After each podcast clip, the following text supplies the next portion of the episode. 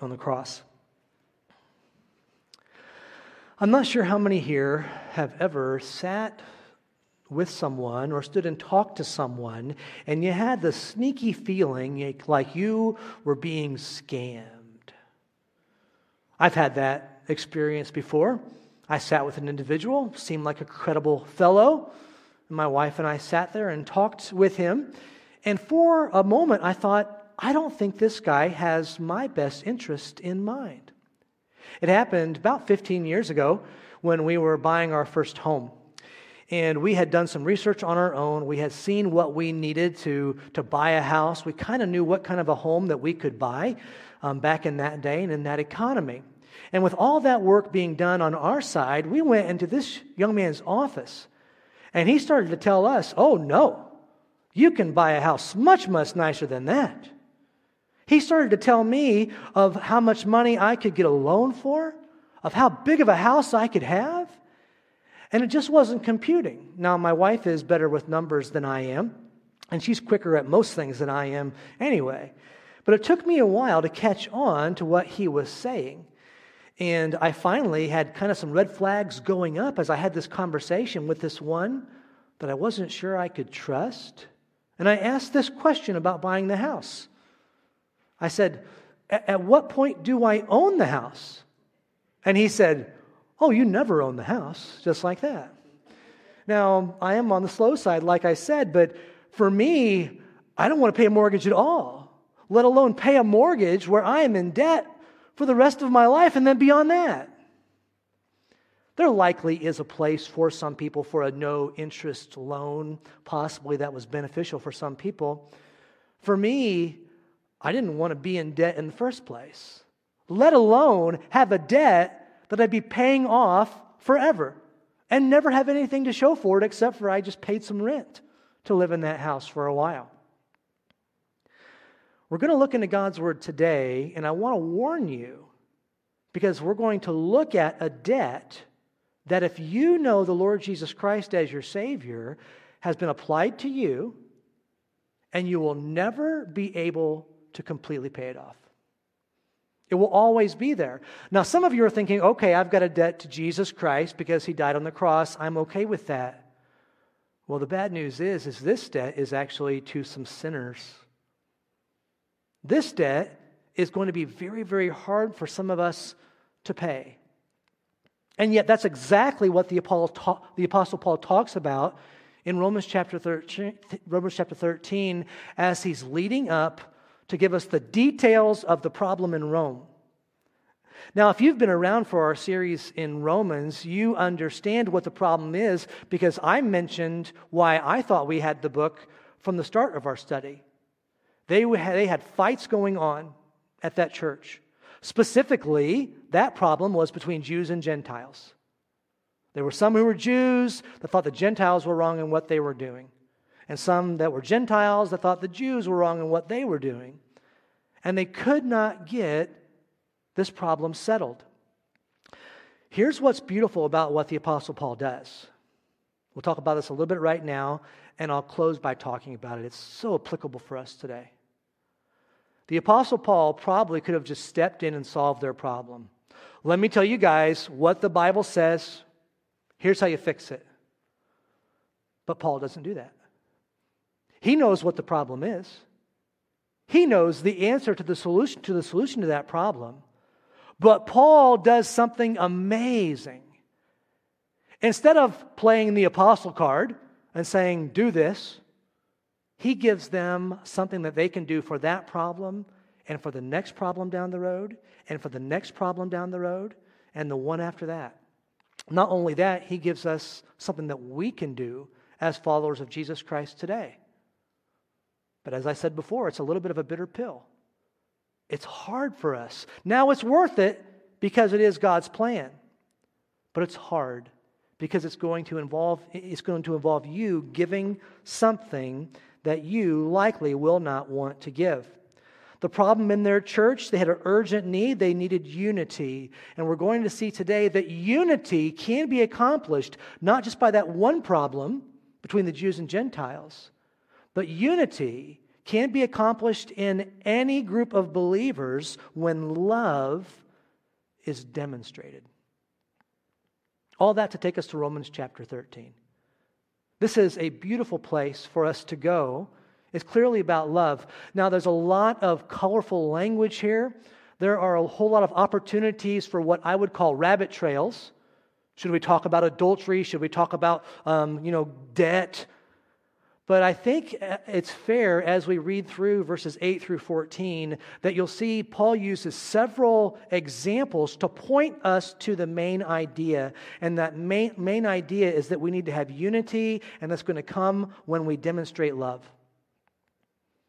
A couple of things that I see, first of all, when we talk about being loving.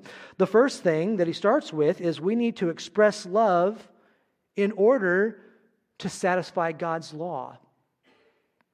Some of us hear the word law and we, we kind of tense up when we hear that.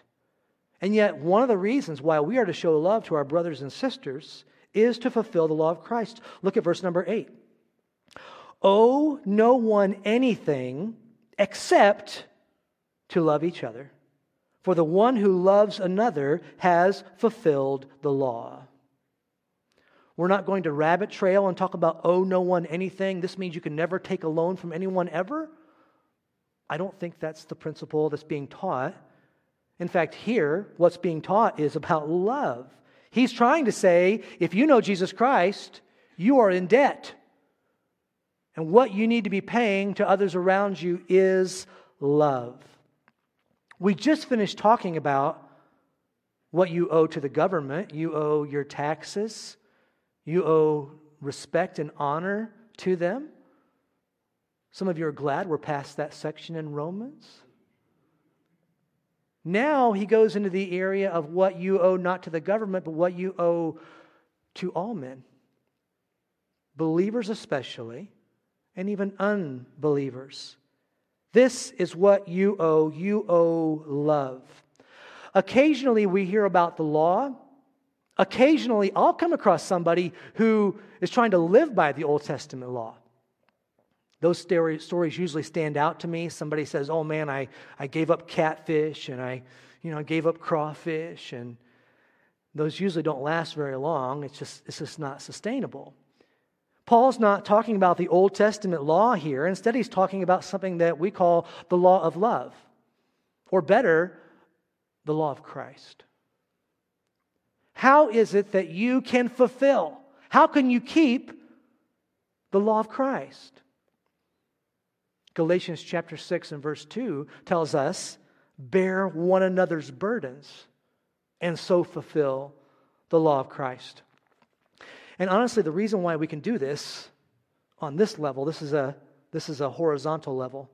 I can show you love, and you can show me love. We can do this horizontally only because God demonstrated this vertically.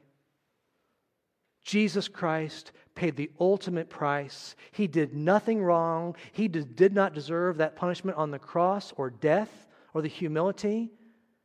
The only reason that he did it was because he loves you. Christ demonstrated this vertically, and now you and I can do it to each other. We can demonstrate love. Don't think of the law and love as enemies, think of them as a beautiful song when I think of a beautiful song, I think of the melody, and oftentimes we get blessed by hearing the harmony. Melody and harmony working together. That's the law and love working together. In my study for this, I came across this quote that I think just sums it up well. The law points us to the gospel so we can be saved by Christ. And then Christ points us to the law so that we can know how to love. God's plan is beautiful and is perfect. And then we, we find some details. Here in the book of Romans, he doesn't just say love, he gives us the details of how we're supposed to love. He gives us, first of all, details of how we can make peace. If we love someone, we need to have a peaceful relationship. That's starting in verse 9. Look at it with me. For the commandments you shall not commit adultery. You shall not murder. You shall not steal. You shall not covet. and any other commandment are summed up in this word You shall love your neighbor as yourself. Love does not wrong to a neighbor. Therefore, love is fulfilling the fulfilling of the law. There it is again. Two things that we're going to see how you can show love, and this is the heart of the message. First of all, you need to be a peacemaker. He lists several things there in 9 and 10. Do not commit adultery.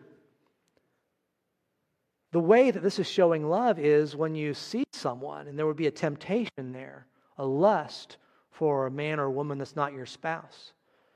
If they have a marriage, you should be happy for them that they have that marriage. You should want their marriage to succeed. And the opposite of that is I want to commit adultery with them. He says here, don't murder. We've talked through this before. When he says don't murder, where does that come from? Where does it start? It starts from hate. And so you're going to be required to show love by being a peacemaker, by forgiving someone, even when they didn't ask for forgiveness. You do not allow that dislike, that, that problem between you to fester. They might not even know about it. They might not even ask you for forgiveness. Hold on a second. They might not even agree with you that you need to forgive them. Be a peacemaker. Forgive them. The Word of God says love covers a multitude of sins. And honestly, if you're going to be working with people in a church, you're going to apply that a lot, or else you're going to be awfully busy going with every single problem you have. You've got to let love cover that in your relationship. We are to be peacemakers. And then also, we are to be building others up. I jumped ahead to chapter 14 and chapter 15 to, to pull this in, but I thought it was appropriate because when we talk about showing love, we need to be peacemakers, but it can't stop there if I can use this expression, it's the least you can do. The least you can do is get along. But who wants to be part of a church that's just simply getting along? Paul's going to tell them this is how your church can prosper. Get along. Don't murder. Don't covet. Don't commit adultery. Be happy for those people when they have things you don't. Be a peacemaker, but then beyond that, we need to be building into them. Would you look at chapter 14 with me in verse number 19? So then, let us pursue what makes for peace and for mutual upbuilding. And then look at chapter 15 and verse number 2. Let each of us please his neighbor for his good to build him up. This idea of love has these two key components being a peacemaker and then investing in someone. Our culture has hijacked the word love. They've hijacked this, and many Christians have bought into it. How many times have you heard someone talk about wanting to be done with their marriage and they say, I just don't love them anymore? And when they say that, they're using the word love as an affection, an emotion that they had at one point. I don't feel that way anymore. The Bible references love as an emotion a very few times. The vast majority of the time, the Bible talks about love, it talks about love as a command. That's what we're saying here today. Love is a command. Commanded to be peacemakers, commanded to be building in to others.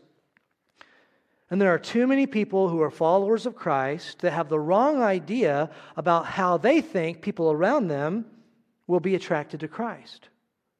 Some people who are Christians, trying to live a good life following the Lord, they think if I just have the right list of thou shalt and thou shalt nots, then people are going to come flocking to the Lord Jesus Christ. If they can just see my holy life, see the standards that I have, that's going to be a big draw to them. And yet, God's word tells us something very, very different. God's word says that if you want people that don't know Jesus to be attracted to your Jesus by your life, they will know that you're a follower of Christ by your love one for another. And not the superficial love that anybody can show. Not just getting along, most of us want to get along. Not just being nice and generous, but going a step deeper. Amazingly allowing yourself to give with no expectation that anything will come in return. I was reading a book uh, yesterday that talked about the connection between love and listening, and it was amazing. My wife bought me this book for, for Christmas, and I'm not through with it. I'll loan it to you if you want um, after I'm done with it. It's called The Mr. Rogers Effect, which I think we could all learn from a little bit, by Dr. Anita Coonley. I want to read for you a section of what she says and how she ties love to listening, which, just to be fair, most of us are not good at. Most of us are not good at listening. We're kind of waiting for them to finish talking so we can talk, right? Most of us, when we're in an argument, we're not really interested in hearing what they have to say. We're interested in making our point. Listen to how she ties this idea of love to listening. In order to listen well to our neighbors, we need to listen not only with our ears, but also with a desire to truly understand what it is like to see life through their eyes, experience life through their skin. We need to listen to understand what it is like to walk around in their world. And listen to how she closes this thought. And being heard feels so similar to being loved that for many people, the distinction goes unnoticed. To love others is a decision and an investment and it's hard. And Paul is going to tell these believers this is what you guys need to do. He doesn't just solve their problem, he gives them a recipe to solve any problem in the future. There needs to be love that is there. Church health requires more than the least we could do. It requires that we make peace constantly, never stop doing it, and that we're constantly building others up. And then the Apostle Paul kind of shifts a little bit and he tells us to be looking, to be looking for some things, looking out for some things, and honestly, just looking. That's how he starts. He starts by telling us that we need to look so that we're not caught off guard. In chapter 13 and verse 11, we see this. Listen to the verbiage here. Besides this, you know the time that the hour has come for you to wake from sleep. For salvation is nearer to us now than when we first believed. The night is far gone, the day is at hand. Here, Paul references the coming of Jesus Christ. If you've not been encouraged by the coming of Jesus Christ recently, let's spend just a moment talking about that. There are three different times when we look in God's Word that we find Jesus Christ coming. The first time we celebrate every December in the incarnation. Jesus Christ, God the Son, took on human flesh. And he came to this world. And the reason why Jesus came to the world that first time was so that he could be the Savior of the world. When we fast forward to the end of the New Testament, we find the upcoming time when he is going to come to the earth Revelation 19:11 says that he's going to come as King of Kings and Lord of Lords. That's the next time Jesus comes back to the earth. It's also referenced in Zechariah. But between his incarnation, when he comes as King of Kings and Lord of Lords, he's going to come, but he's going to stop short. Are you familiar with where he stops? Jesus Christ is going to come back. He's going to stop in the clouds, he's going to stop in the sky.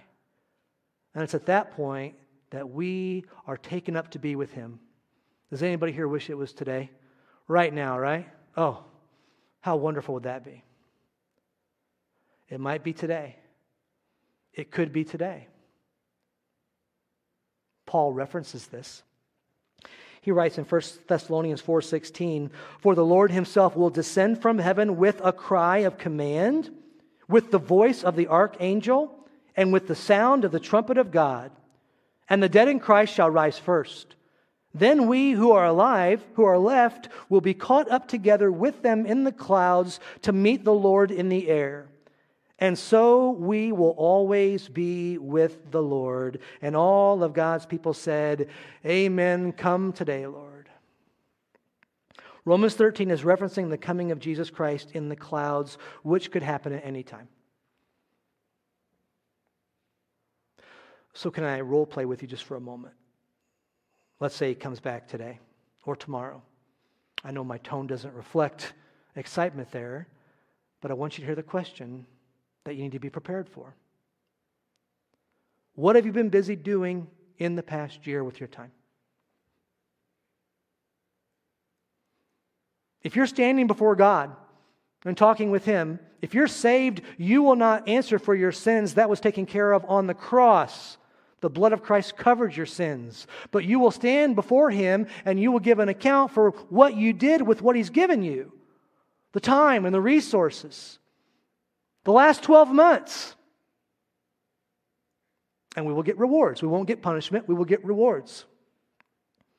But let's just imagine that Jesus said to you, What have you been doing for the past 12 months?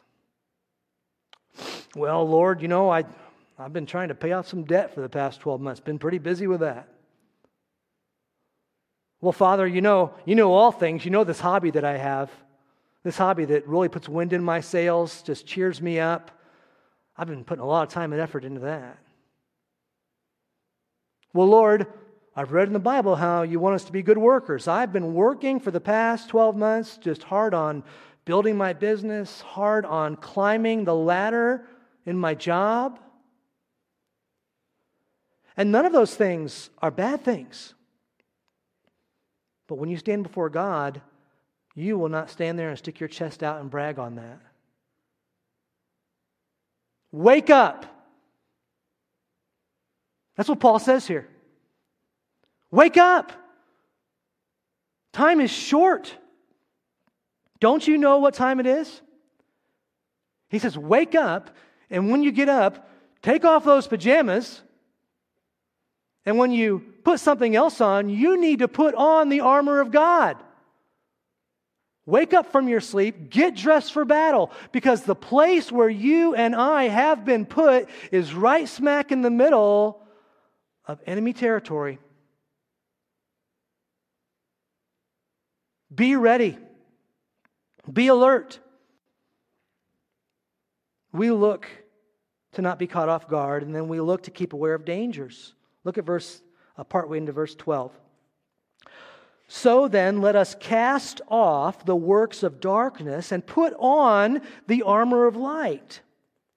Let us walk properly as in the daytime, not in orgies and drunkenness, not in sexual immorality and sensuality, not in quarreling and jealousy.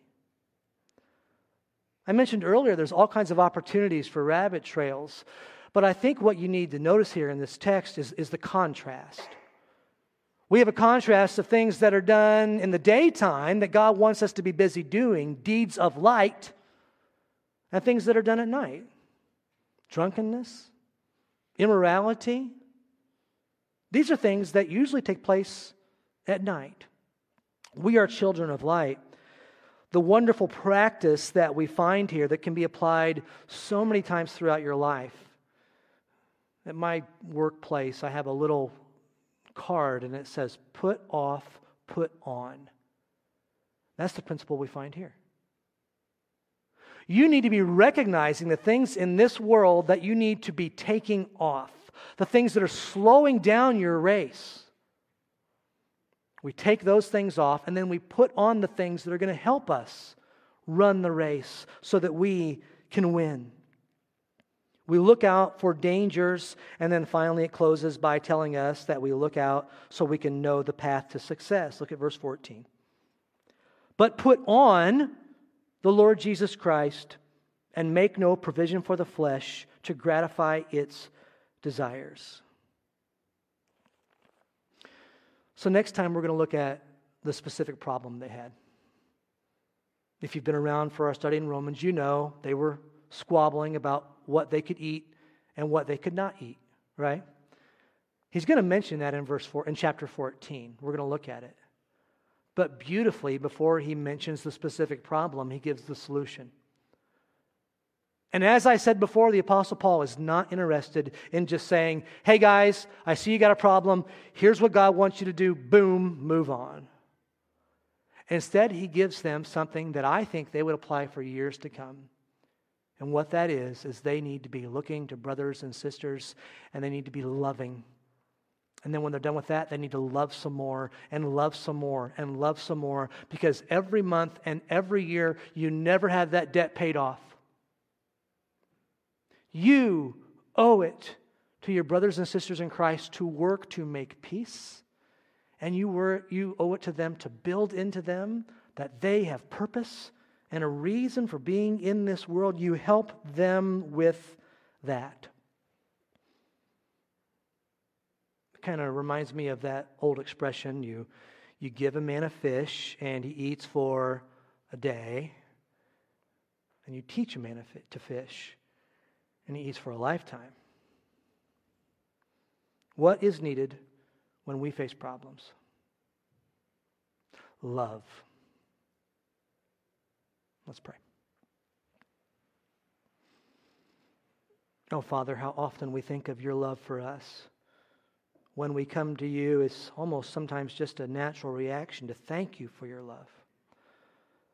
Father, we do that this day. We have mentioned what you did in sending your son Jesus Christ. We have mentioned the price that he paid, demonstrating this vertically so that we could do it horizontally. Lord, I look forward to talking to some of these believers in the church in Rome someday and seeing how they responded to this and to seeing if they took that method and used it down the road for something else that came up. Heavenly Father, I thank you for your plan of the church. It will be here until Jesus Christ comes back in the clouds for us. And you've given us this beautiful avenue to deal with ourselves, to deal with problems. And we thank you that you give us this ability to love.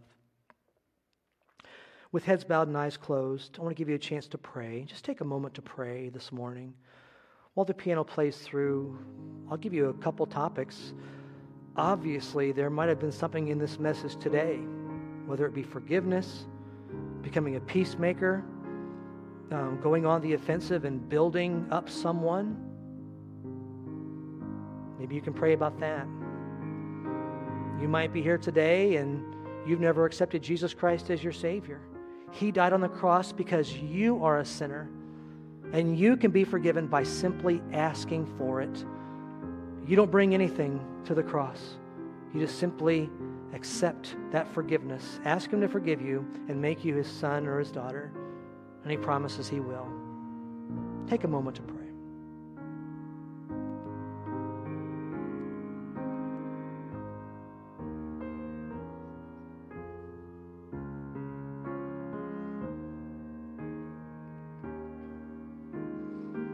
Amen.